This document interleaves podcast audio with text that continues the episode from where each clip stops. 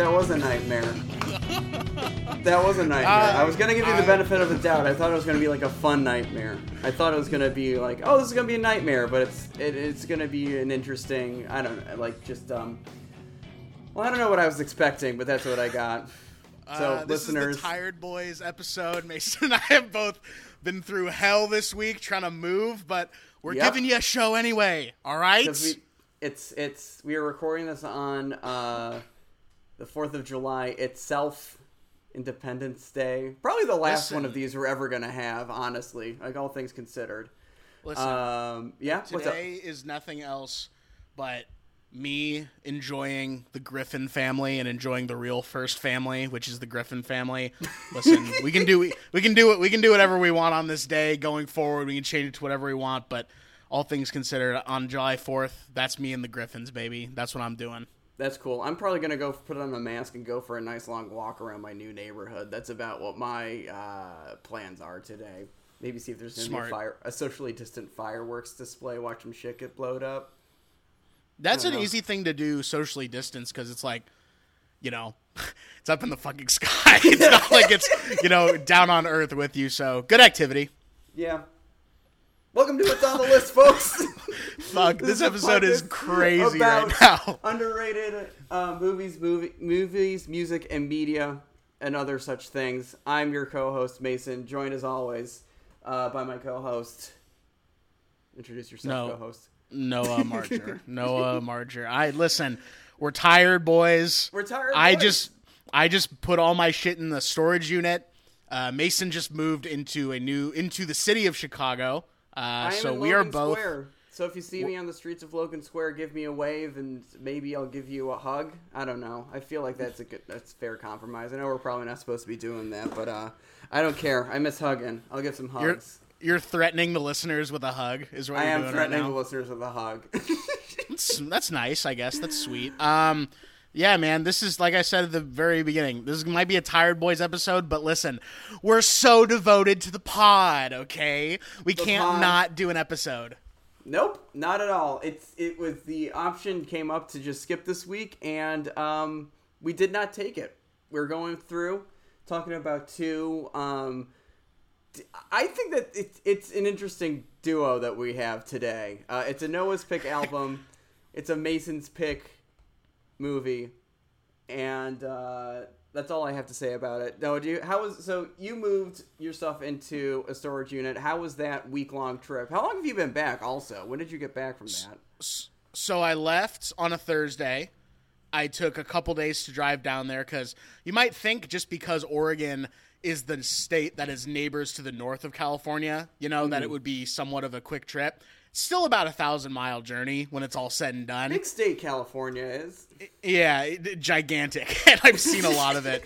Uh, and so I, I, you can do it in two days. It sucks, but you can do it in two days. I've never done it in one day. I have done it in two, but I really hope that I never have to do it in one. I could do it in two again if I had to, but this time, excuse me, because I planned it out, I was able to do it in three. And uh, I was there. I packed it all up. Uh, honestly, it was pretty much a blur. To be totally honest with you, I was, you know, very much just like, okay, let's get in and get out. And then it took another three days basically to get back. And uh, I've been back for this is, I think, my second. This will be day two of being like back fully. So. Uh, big, big whirlwind, big, big changes, big coronavirus out there, big coronavirus energy out in the world Still, right now. but- still, still going through that, aren't we? That's still a, a thing. That's still a big time situation that's happening. It, it's very weird that um, the America, like being in America right now in the midst of this pandemic. A lot of people think it still doesn't exist or whatever. It's fucking crazy. There's there's people out there that just will yell at their city officials for daring to suggest that they put on a mask. It is a very strange time. And on top of that, um, basically revolution is still occurring. Yep. Uh, And we have an election say- in November. And we have an election, election in November. Uh, life during wartime. Uh oh. Oh, buddy, buddy, I don't know what you think you're fucking doing right now, but we gotta save that for Put the a end pin, of the show. Put a pin in that, folks. Also, I'm. Here's the thing. I don't know if I mentioned this on the pod, uh, but I until very recently I didn't realize that put a pin in it meant put a pin in it like on a cork board. I thought that you would. It was like uh, put a pin back in a grenade so it doesn't explode.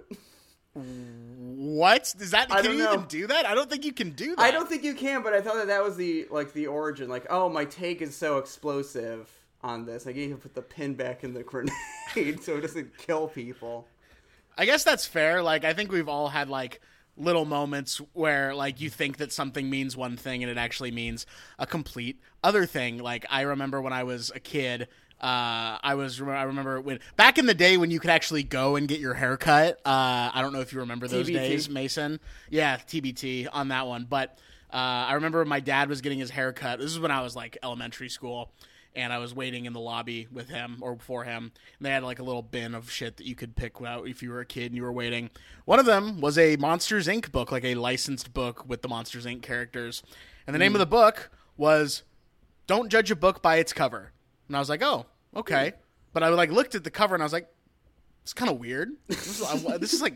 This is like weirding me out. I don't know. So I like walked up to my dad as he was getting his haircut, and I looked at him and I said, "Dad, who's its cover? And he's like, what the fuck are you talking about? And I'm like, it says, don't judge a book by its cover. That's such a weird name for a person. And then he was like, buddy, Noah. Adorable, actually. That's actually a really cute story. I like that Yeah. a lot. yeah, I was 17 years old though, so makes it a little bit makes it a little bit worse. But yeah, you're right. It is adorable. Uh, but yeah, so we got like we always do. Got an album. We got a movie. Noah. Your turn to talk the album this week. Do you want to intro our choice Yeah. for the move for the book this week? Of course, for the book, for the for the, movie. album, yeah. For the Yeah. album. For whatever. What are you doing over about. there? What are you doing? I'm a very tired there? boy. I have not had any. I've not had any food today, listeners. I've just had a couple cups of coffee and some water. And you do not want to talk to Mason before he's had his cup of coffee, okay? You do not want to talk to that boy before he had at least 50,000 cups of coffee, but uh, this is not the this is not the funny moms podcast. this, is, this is the this is the uh, this is the uh, the stupid moms podcast if anything. This is not the live, laugh, love cast. This is the. Uh, this is the eat pray love cast. So This is the bless this mess. I need to get orgasm in his eye. Whatever that poster in Travis Bickle's apartment in Taxi Driver. oh, I the one. of these days I'm going to get organized. Yeah. This is the Yeah. one of these days we're gonna get Organized podcast. But no, What? All right, listen, let me fucking do this, okay? So we got uh album this week is Worry by Jeff Rosenstock 2016 claps claps claps claps claps claps claps claps claps claps claps. So uh this was a very this is a very important album to me. Uh this is a album that I listened to a lot when I moved to LA uh originally and this is an album that I have basically listened to, if not in whole, the pieces of the album continually for the better part of the last year. Uh, I got into Jeff Rosenstock uh, specifically in college uh, with the album We Cool, mostly the song Nausea. I think most people That's a know great song. Jeff Rosenstock through that song. It is a great song, and that's a really good album as well. Like we could easily have talked about that album on this podcast as well because it's a great album.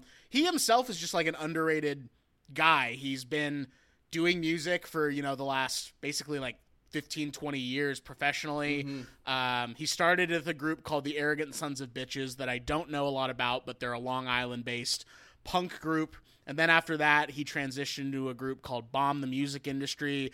And I want to say, I could be wrong on this, but I want to say like one of their like big callings was that they just would like let people use their music for free, you know, like in mm, like mm-hmm. media and stuff, because they were like fucking anti, you know, corporation or whatever. And so they were like, you can Yeah. just use our music for free.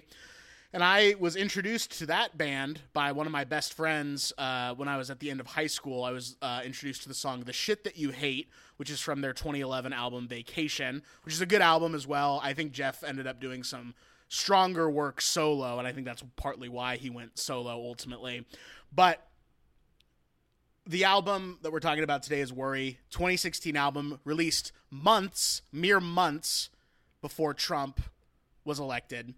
Like uh, a, a president month, of the right? It came out in States. October, I feel, right? Something like that. Yeah, Yeah. it was very close to when Trump ultimately won uh, the presidency and won the election. And uh, it is, according to Entertainment Weekly, they actually ranked this album the ninth best overlooked album of the last decade, if you can believe that or not. Mason. Interesting. Okay, I can't. I uh, that's interesting. I did not know that at all. I like that though. It's very cool.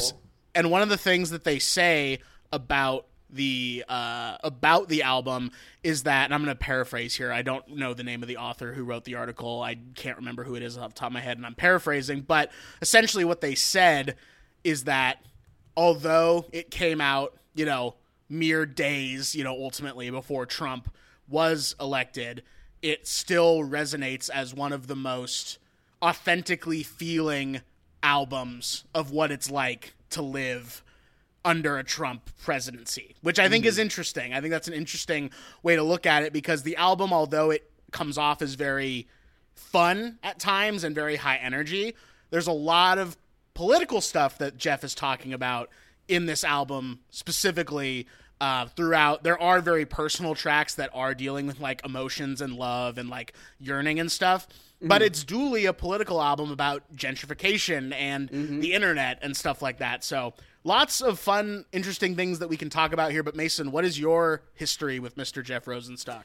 Similar to yours, I didn't get into him really until I think after I graduated college, and I think that worry, nausea, I was familiar with probably the very end of my college like life, so that would have been late 2016. And then when this album came out, he was sort of on my radar, so I gave it a listen. I got this album mixed up with um, when you suggested, I was like, oh great.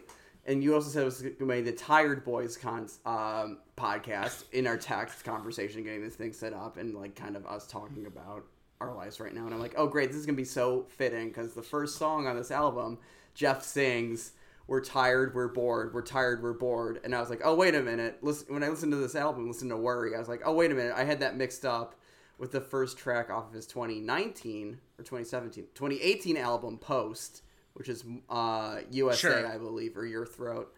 Uh, but I was like, oh wait, maybe I didn't listen to Worry when it came out. Uh, so I'm listening to it, and then by the time Festival song comes up, I'm like, I remember this song. I remember Festival. Song. Sure. Popped in and out with him. I'm a bigger. I um, was a really big fan of his 2019 pro- uh, project Antarctigo Vespucci. I forget how to say it. Antarctigo Vespucci, which he did with Chris Farren. Um, that's a really good project. Um, and I think that Love in the Time of Email, that's actually a 2018 album. Uh, that would also be a Uh-huh. really good one for the show, I think. Um, but yeah, a guy that I definitely admired, and when I listened to, just um, really vibed with the, the the kind of high energy and the earnestness and his um, his song like his songwriting, uh, but never like one of those guys that I always loved when I would like be listening to his music, but never thought to come around and like seek out when I needed to listen to music. You know, if that makes sense. Um, but For sure. the- yeah, but I really, really, really like Jeff Rosenstock, and uh, yeah, I remember when this album came out in 2016. It's crazy that it's a, uh, it is at once a very prescient album and also a very um, like it's an album that is as much about being in 2016 as it is about being in 2020. It's a very late capitalist angst album, which Totally. was a big um, surprise for me this go through. So you said this was came in. This album was big for you in college. What was your like? Did you listen to specific like songs off of this album, or what? Like when you're coming in and out, like when you first start, heard it the first time, do you remember your impression and like listening to it now? Like, what did you feel about it, or like what were you picking up on? Well, I think just in excuse me in general, I think for me, I actually talked about this with friend of the pod and frequent guest Rocky Parito because he is a huge mm-hmm. Jeff Rosenstock guy as well. Um, and we were talking about it. we actually had sort of back or not backwards, but like reverse experiences where for him, Worry was his Jeff Rosenstock college album, but mm-hmm. for me, We Cool was sort of our like was my college Jeff Rosenstock album. So I mm-hmm. think I actually logged more hours uh, on certain songs on We Cool, specifically Hall of Fame uh, and Nausea, of course, and then um, just like some of the like just like some of the like floater tracks in there.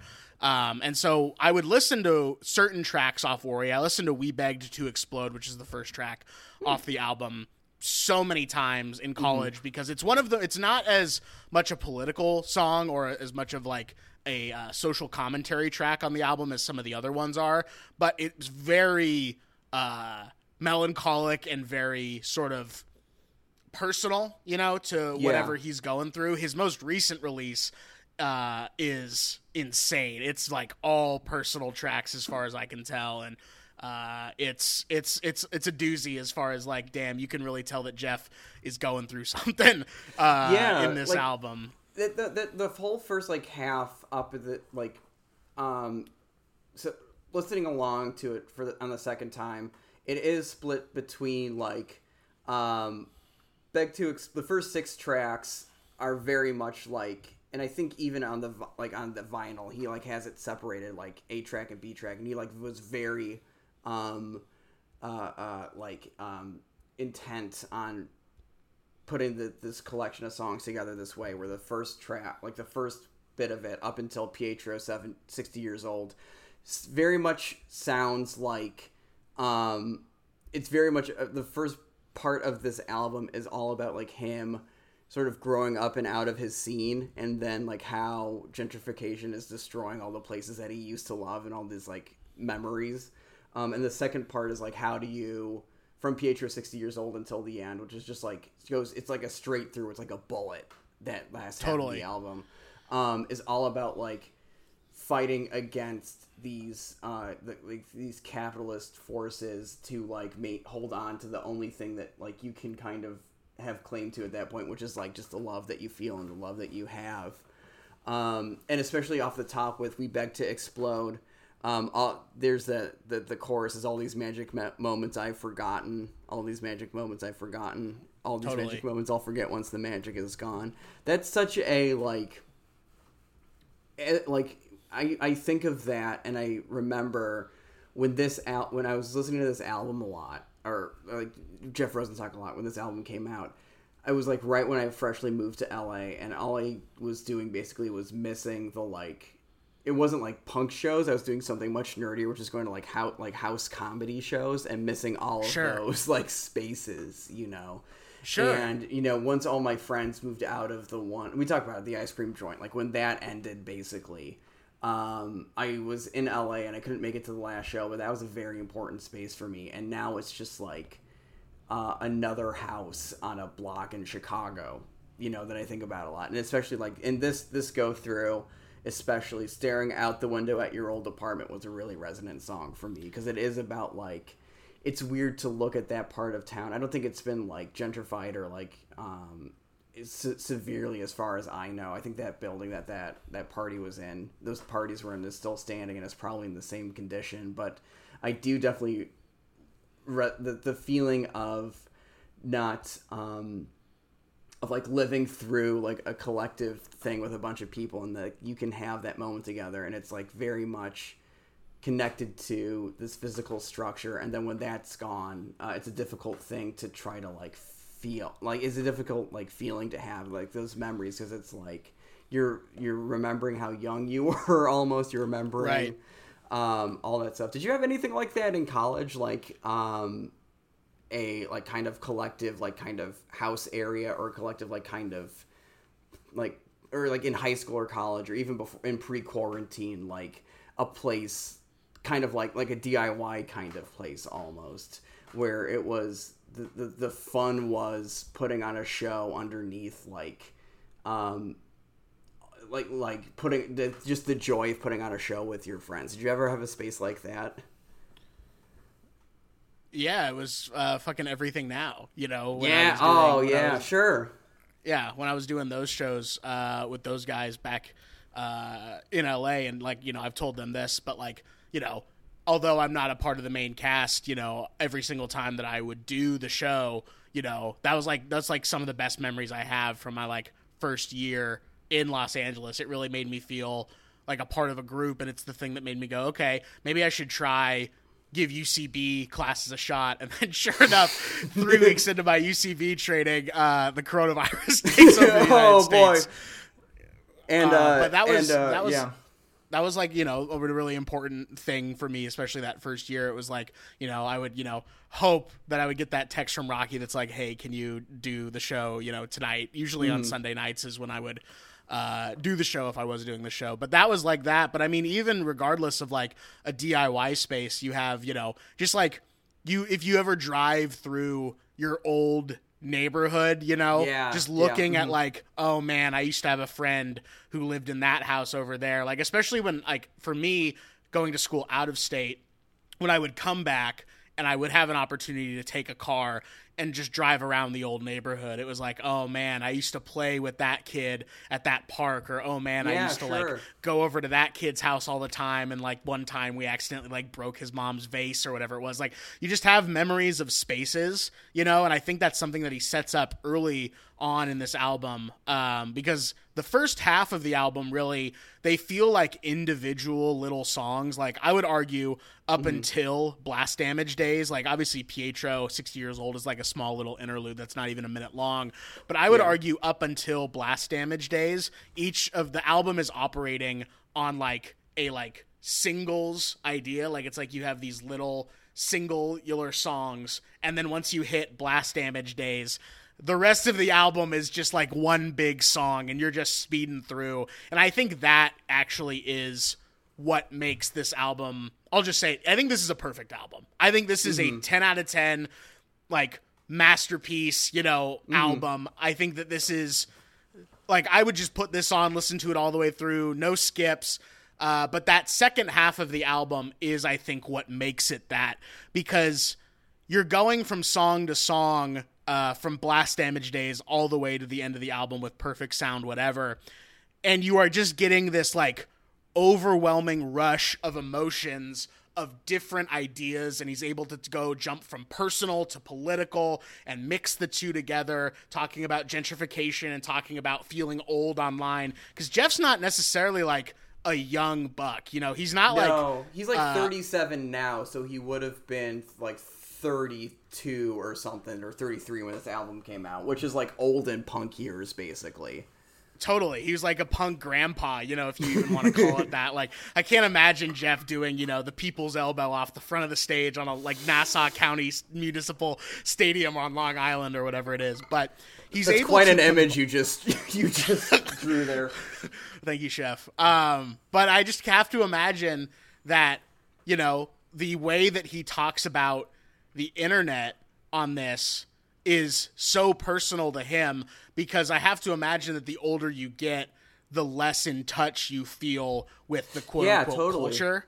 And yeah. I think that that's one of the things that he's really able to talk about specifically and personally is feeling like he has to conform to whatever the popular trend is. And he literally talks about that very slyly in the third song on the album, Festival Song. Yeah. He literally writes an ironic song that he could play at Coachella or Outside Lands or something like that. You know what I mean? Yeah, no, definitely. That's um and that was a big song for me and that song's also about like it's it's a huge like kind of crowd pleasing song, but it's also about like um working through the complicated emotions you feel when you're like selling out, you know, quote unquote. Uh, there's a great anecdote sure. in the the genius track listing here. Um, Jeff at Pitchfork Festival, Rosenstock's band played festival song. Before he came up came in with the vocals, he noted several critiques of the sponsorship and commercialism of the specific festival that he was playing at, including a humorous poke at the expenses of, of the festival itself. Seventy five hundred dollars for us to play this festival. It's it's uh it, it that's very punk to me too. it's very like Sure. and you know you you hear like you know green day has basically uh it, it happens to a lot of bands that i think that like kind of sell out or whatever like like green day after uh, a certain point just gets like they love the money so much and they're really just tracing after their like 2004 era image or something on this like their most recent album which is by all accounts a complete embarrassment um but jeff still like Sure. keeps the spirit alive as far as i can tell because it's not a it, it feels i haven't listened to the green day album so i can't like compare the two but just speaking on worry this this album right here um there is uh um you, you kind of feel at any moment that um the music and the and the the, the songwriting would ki- could kind of spin away from him. Like it's a very good album i think about being caught like uh in the middle of like a world and a part like a like being in a very like um i think emotionally stressful i, I will say. This Totally. is the boy podcast. I don't have all my words available but like in your 30s all your friends are grown up and like maybe a lot of the people that were in your scene have like kind of you know settled down or whatever uh if they were lucky and are like you know off doing something else. Jeff is still out making music um and just feeling like man i really lived through a life and that's kind of what um which song is that um I'm just looking it up here real quick. That's kind of what um, I don't have the genius up anymore. Uh, that is kind of what uh, "Wave Goodnight to Me" is about a little bit, and to and um, I think um, man, go off. I'm so tired. I have no idea what I'm talking about. All right, I'm gonna fucking save the podcast here. Ready? Three, two, one. So the this the the album's about getting older. You're 100 percent right. It's about getting older and worrying, haha, that you are slipping through the cracks of the things that you used to enjoy. You are slipping through the cracks of time, and you are unable to catch up with how fast the pace of the world is moving, and you are unable to fully comprehend the internet and how to stay current and how to stay relevant. That's what the album's Yeah. about, I think. And I think Yeah. that on a political level, he's watching these neighborhoods of specifically Brooklyn, I think he talks about mostly on the album, turn into a place that white people can move because Yeah. these buildings are being gentrified and he's very concerned about that and I think he's able to talk about those things very specifically. He's really writing about what he knows here. I think on the Wikipedia, it's got a quote here that says, I just feel like people at this point don't think you can do it another way anymore. It's just so accepted. It's like, oh yeah, we got to be doing it this way. These going, there's going to be corporate sponsors on this thing. The uh, and then he also talks about um, how the fuzz is ob- obviously about you know police brutality, which is obviously a very prescient issue right now. Uh, Wave goodbye to me or goodnight to me is about gentrification and pushing people out. To be a ghost and that whole thing. It's amazing how he's able to take to be a go uh, to be a ghost at the beginning of the album and basically do that mini run from blast damage days all the way to while you're alive because it's to be a ghost ellipses While You're Alive, and then yeah. track 16 ellipses while you're alive It you know? rocks. it's it does. It's kind of a magic trick and he's that is what makes the album so interesting is that he does this run of blast damage days bang on the door. My personal favorite track on the album is a 90 second track track 11 rainbow. Just the lyrics please don't take my love away um, or please don't take my i think it's fuck. No! Did I, no! Did he fuck up? What is it? Um it's um here we go. Ready Nope. Mm-hmm. Ah man, this this is the best episode we've ever This is the. recorded. I can't wait. This is so fun. This is great. But- I, this is the best episode we've ever done. But uh it's you know, he's got that please don't take my love away. And the way Yeah. he is able to use his instrument to push forward these ideas and musically change the idea from something that's a little bit more poppy to punk to like just thrashing his vocals up against these like I don't want to say alienating sounds. The sounds can be alienating at times, but all the while you have this like aching feeling. I feel like while you're listening to this album, and Definitely. uh, it's perfect, and I love it, and I highly recommend this album. And I don't want to talk about it anymore. Mason, I highly recommend, recommend this, album too. Uh, I highly recommend this album too. Very tired boy's opinion, but yeah, this is just like this is a real. Uh, it's it makes you it's it uh kind of like with Spanish love songs, Brave Faces, everyone. Yeah. It uh, does a very good job of making you feel um, like uh,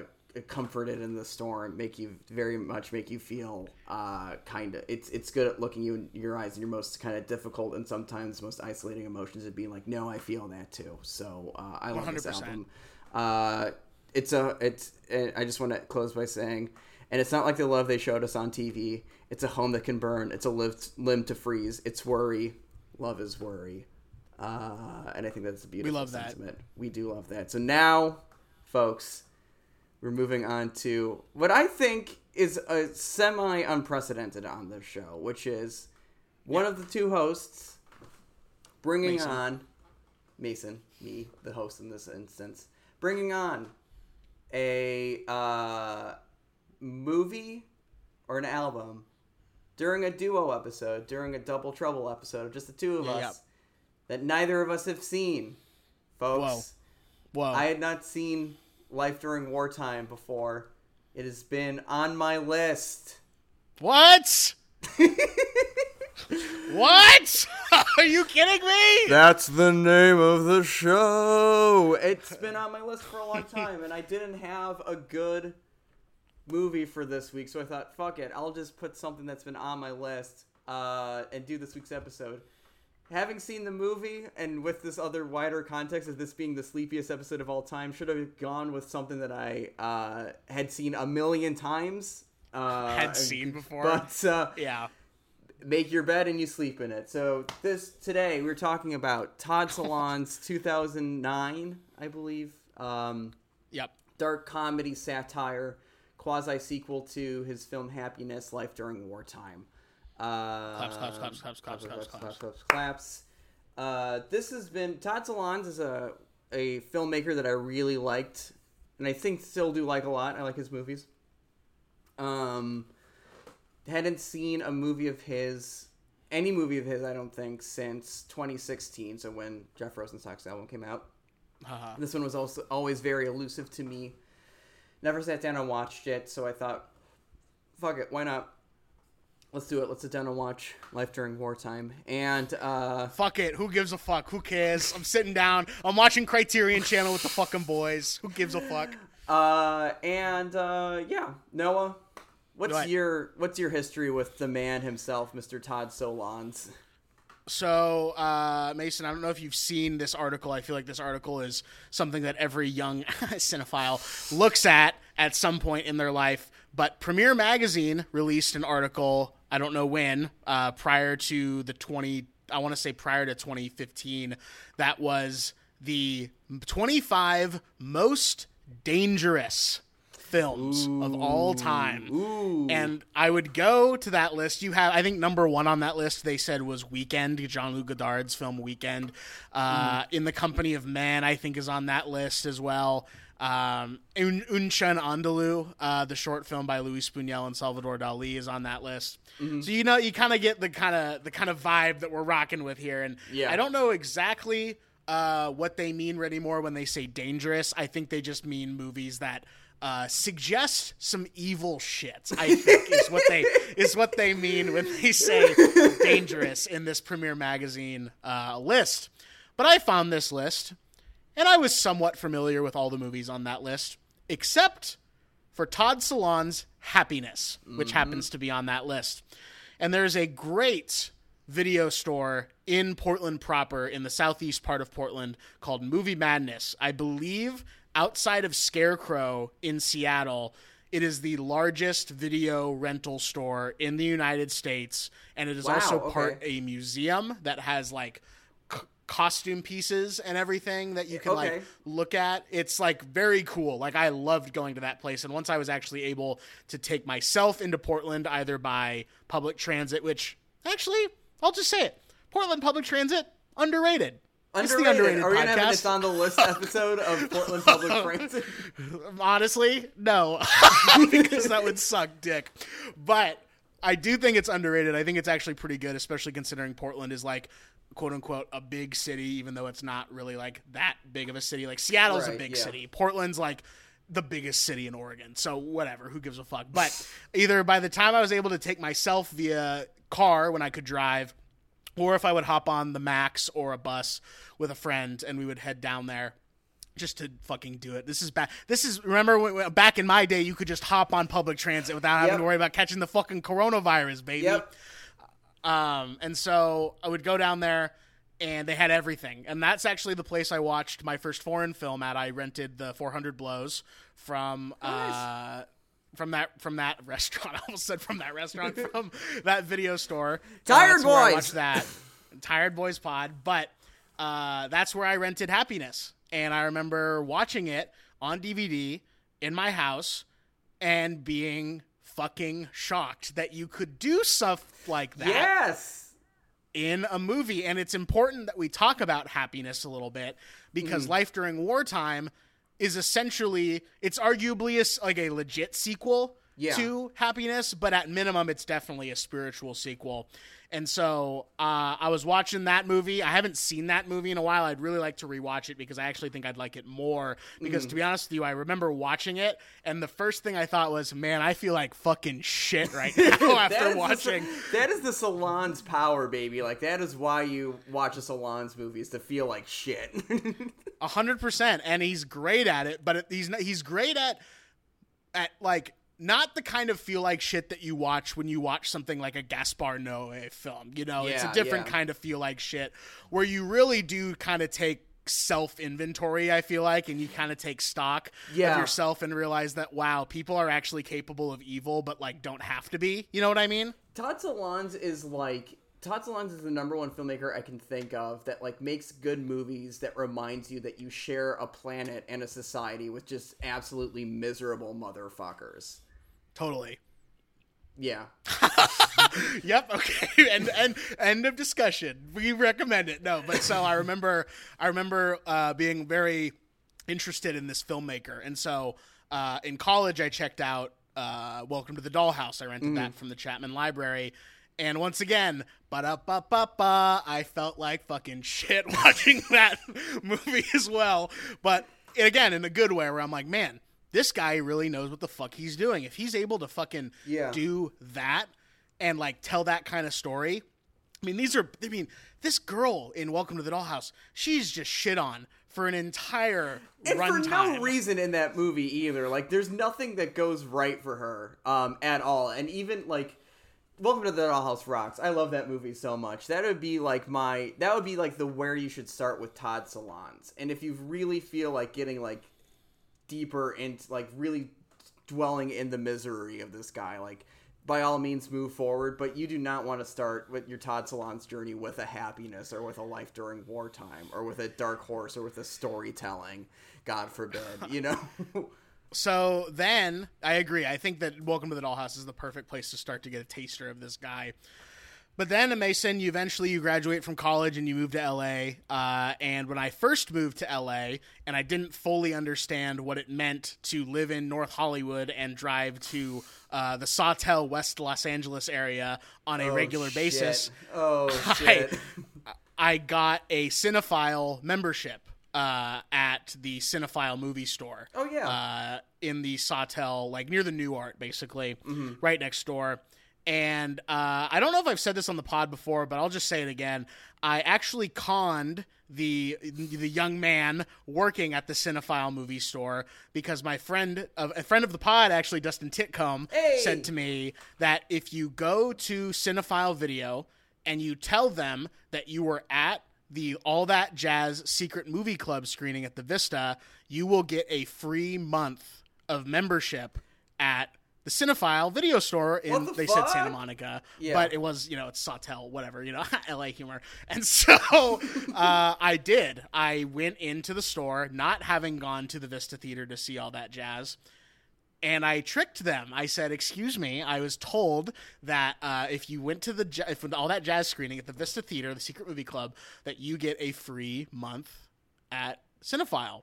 And they said, "Oh, you're the first person to come in and ask us about that." Holy I was shit, like, really?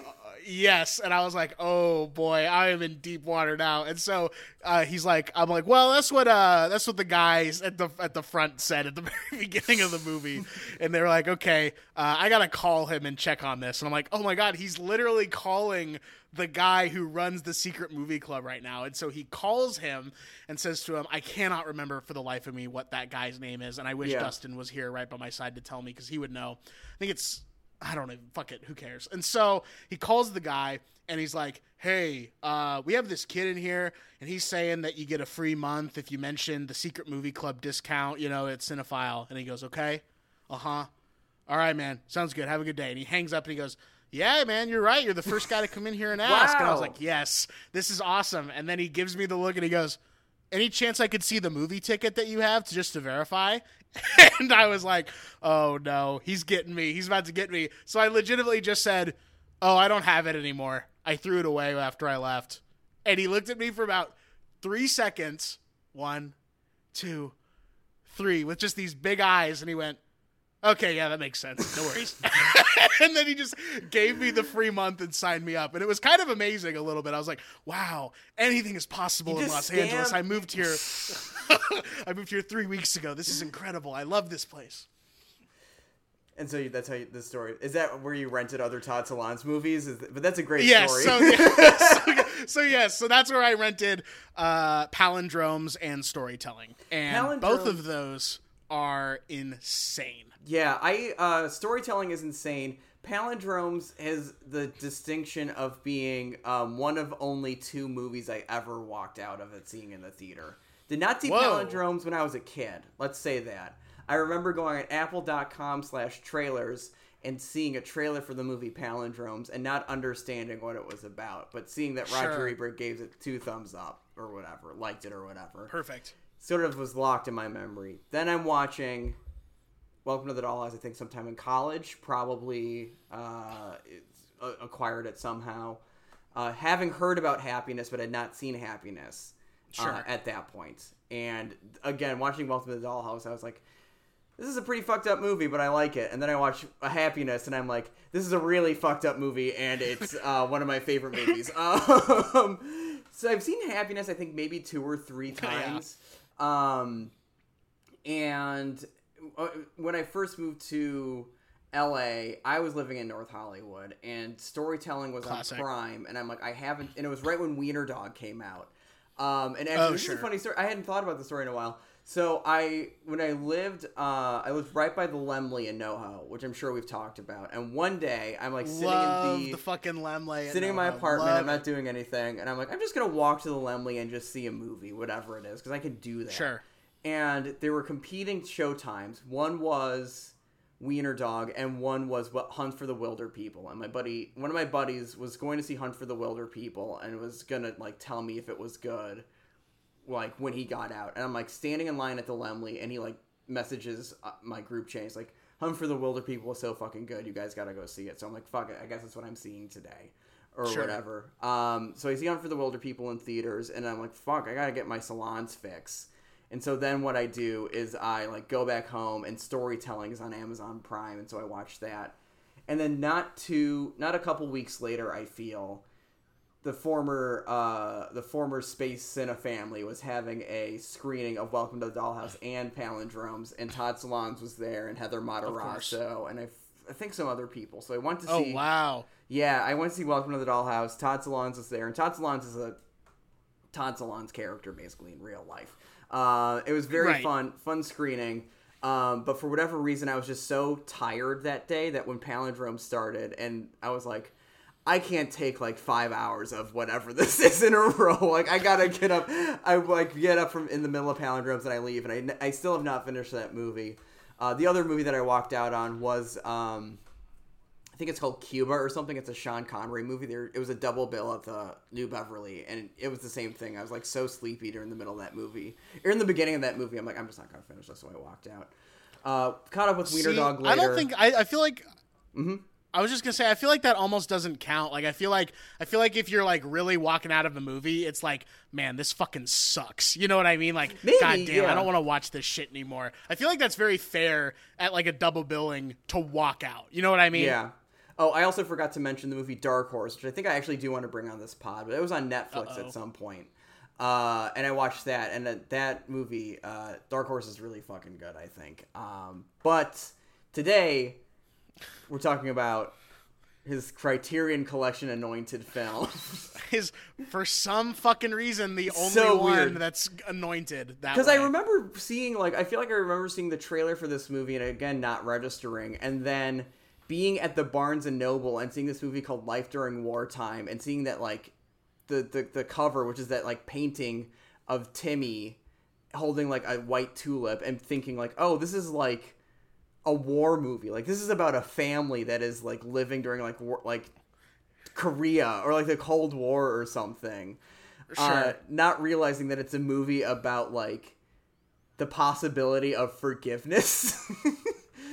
or Yeah. yeah, it's it's it's and it's there's a little bit of like kind of Bush era like like living through like kind of Iraq Iran like that kind of like kind of political reality that like late 2000s um like mid war in Afghanistan mid Iraq war like like patriotism on the decline. Like why are we still fighting these these nonsense wars? Um what are we doing this all for? Like it, it, what is like i love that this is a movie that is about like america's capacity for for forgiveness deeply and when we're deeply entrenched in a war and like post 9-11 like that's a that was a thing that i thought was really interesting about this movie I think that's the at the key. Is top. think that's what you. I think that's what you just said, and he's gone on record as saying that the reason he fucking made this movie in the first place is because he wanted to check in on these characters in a post 9/11 world. Like that that- is yeah. like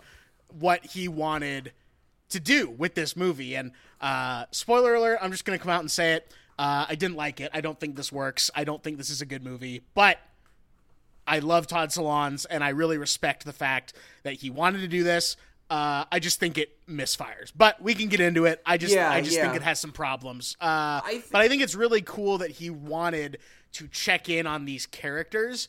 I think he just did it in a not very effective way. But I'm sorry, I'm, I'm jumping on you. No, no, no. I think that so, you know, the, the like it's crazy that like uh, Happiness came out the same year as American Beauty, and I think does Sure. way better of um, tackling the same things as American Beauty. And American Beauty is like the kind of it won all those fucking Oscars. Um, it, it's like you know, it, it's it's it was deemed at least when I was like in my young cinephile stage. American Beauty was like a big movie. Like oh shit, like the suburbs are so bad, man. Like it's just all fake Sure. or whatever, you know.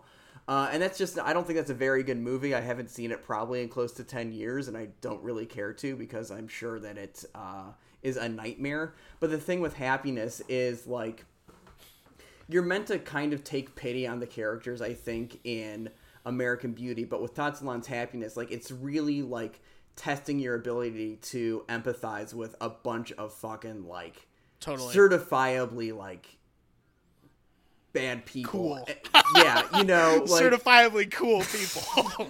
but it's like people that like you know one of the main char- PSH does an incredible performance in that movie as a as an obscene phone caller and uh like a guy that just will like blind Right. call women and say just the most um disgusting things to them like a certifiably like uh not a good guy the Dylan Baker character is a, as a psychiatrist who's also a pedophile and like tr- and Right. uh is like pers- actively pursuing one of his son's friends um but the magic of happiness is that like somehow Todd Solondz makes you feel bad for these people almost. Yep. And in this movie, it's all about if those people are worthy of forgiveness, and it doesn't seem like. At least when I was watching this movie, I'm like, it's an interesting. I think it makes sense to pursue that as an idea for the sequel. Um, and it's also an interesting experiment to cast like all new people in these roles. Right. And I think that the fact that there's new people, probably due to like scheduling or whatever, you know, there's a million different ways and reasons why you couldn't cast. And that's the thing that he does also in his filmography. He recasts Dawn Wiener and messes with his own like kind of internal chronology there. But if you're like you have a history with these characters and then you're seeing like new people play them, it's so weird. Like the only thing that works for the thing that works best for me in the movie is that Paul Reubens, Pee Wee Herman plays the Jon Yeah. Lovitz character. Like that was the Yeah. thing. Like immediately is like that's almost the saving grace of the movie for me. And I do love the bit of stunt casting of Michael K. Williams, who's like always gets ta- cast as this like tough guy as Right. the the pathetic Philip Seymour Hoffman character.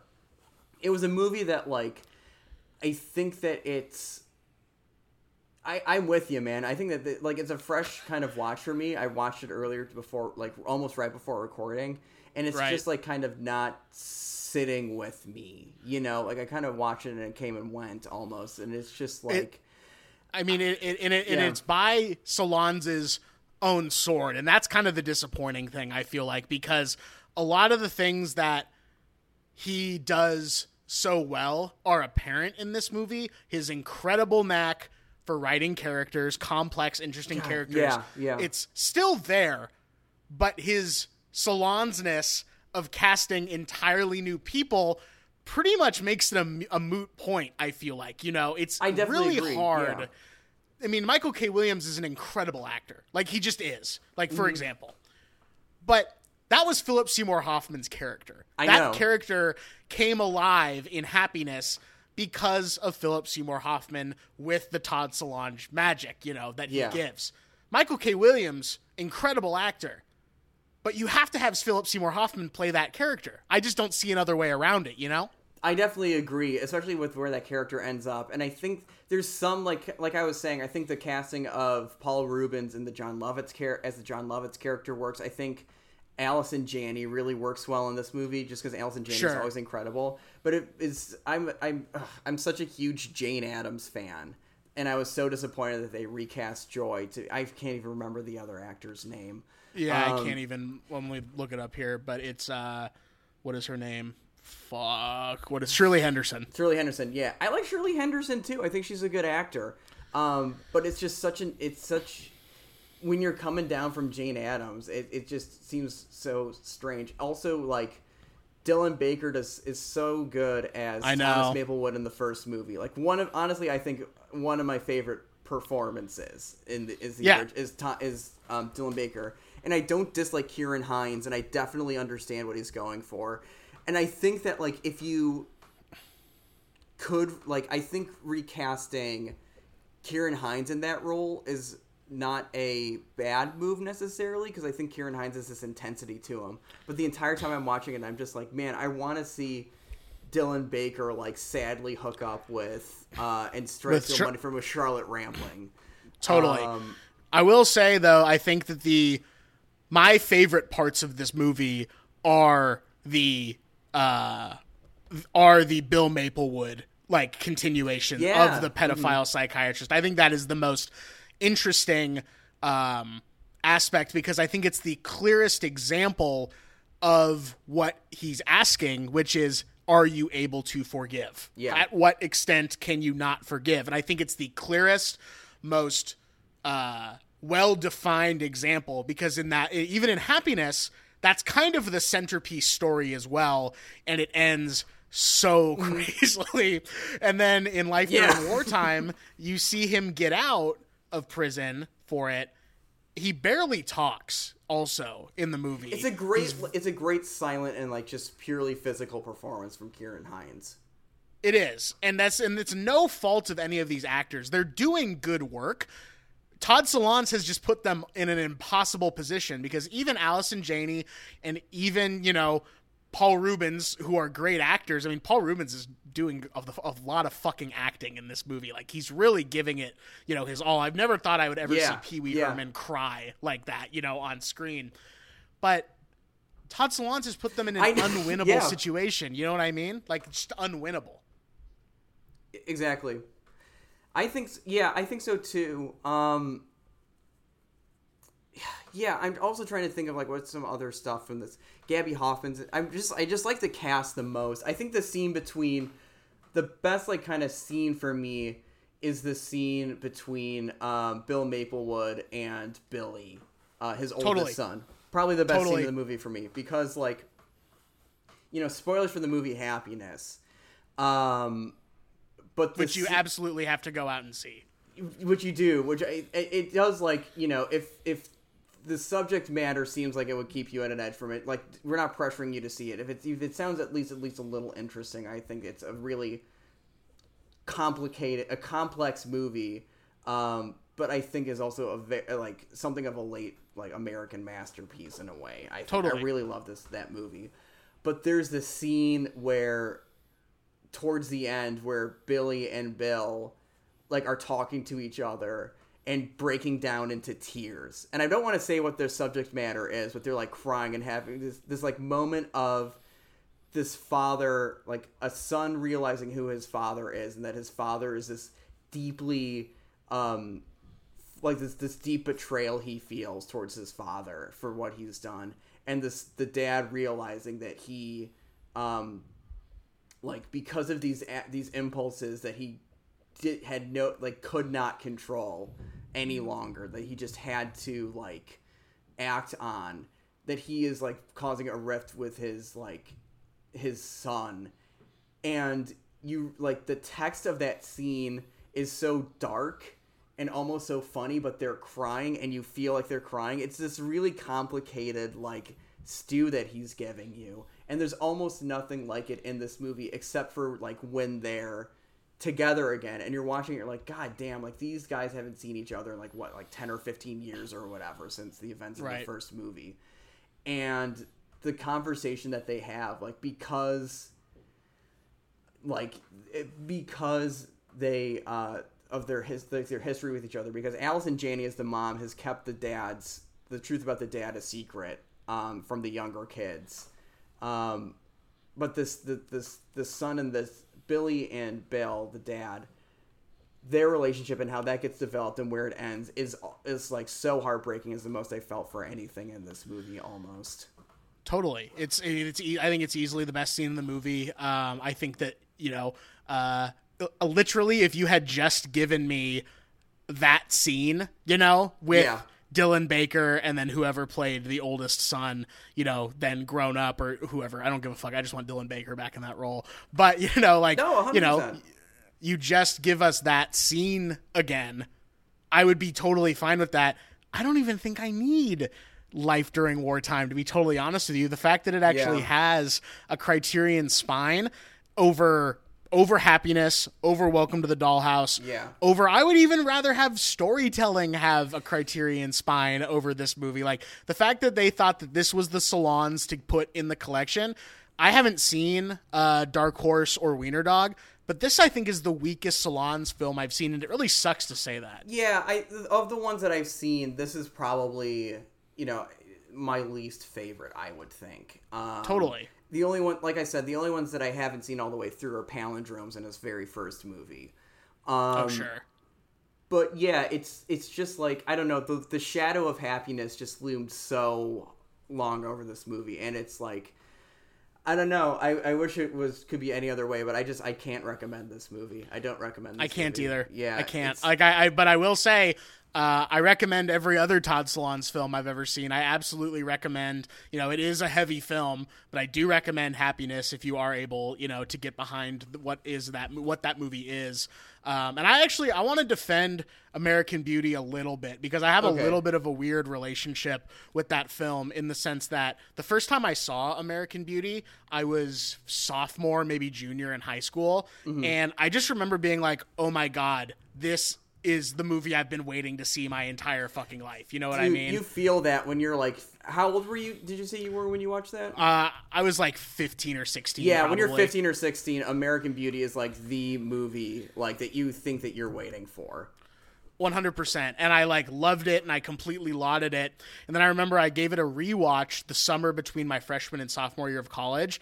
And i was like how the fuck did i ever think that this movie was good? Like i was like Yeah. damn like this fucking sucks. Like this is just whiny and not very well written blah blah blah. I was completely I think it's a pretty- american beauty It's a pretty good. It's a. I think it's a pretty okay written movie. It's just that Sam Mendes takes this the content at face value and doesn't realize that what it's like a black comedy. You know, like it was written as a dark comedy. Sure. I'm pretty sure. And Sam Mendes is like, oh no, this is this like grand tragedy or something. And when you're watching it as an adult or older than 15 or 16, you're just like, this is so fucking phony, man. This this is just so shitty.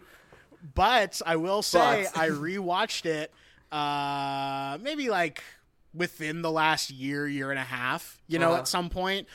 And I really liked it again. I recognize the fact that it is not nearly the like most incredible film, you know, that maybe it's lauded out to be, or at least the Academy recognized it as. Uh, but I do think that there's some really good stuff going on in that movie, but it is now forever tainted by what we know about Kevin Spacey. So if you are watching this movie for the first time in present day, uh, it might be a real tough barrier to actually realize the fact. Uh, or not even realize the fact, but just to get behind what's actually going on because of how Kevin Spacey's life has turned out and what we know about him now. Yep. Which is, you know, you know, look, I'm not I'm not defending Kevin Spacey at all. He did a fucking, you know, terrible shit. He's he's he's evil. He's he's a bad guy. He should he should be, you know, uh, far away from the rest of civilization. You know. And if you're able to watch this movie, you know, I do think that American Beauty does get a little bit unfairly shit on because I think there's some really good stuff in that movie. But I will say, I think Happiness does a better job of what American Beauty sets out to do and what Yeah, it if tries you to can do. find happiness, it's such a difficult movie to come across. I feel unless you're uh, acquiring it through extra legal means. Let's just say it's a Sure. difficult.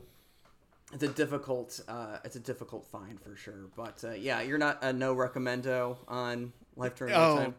Yeah, it's a big no recommendo, but like I said, big recommend on Happiness, big recommend on Welcome to the Dollhouse, like you said, Mason. I think that is the best place to probably start with Todd Solondz, and then big recommend on Palindromes. Actually, like Oh, I think that that is Okay. a very underrated film, and he does some Solondz crazy shit with casting in that movie, but I think it works better than in Life During Wartime. Yeah. and then big recommend on storytelling as well. It's definitely not an essential Solondz, but like if you like him, very much worth the watch. And I have to watch Dark Horse and Wiener Dog myself. Definitely.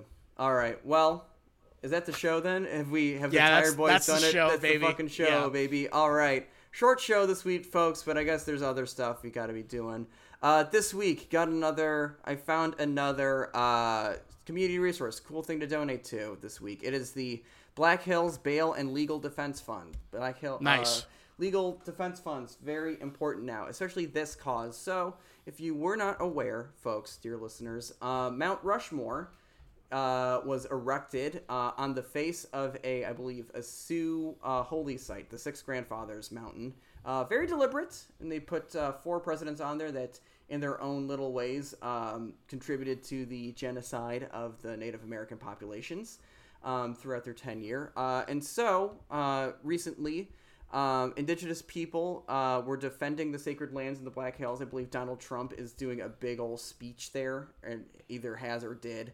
Uh, totally normal thing, defending that. Right. Uh, great. Uh, uh, but anyways, indigenous people and allies were in the pro- uh, from the this is from bhlegalfund.org, which we will link to in the show.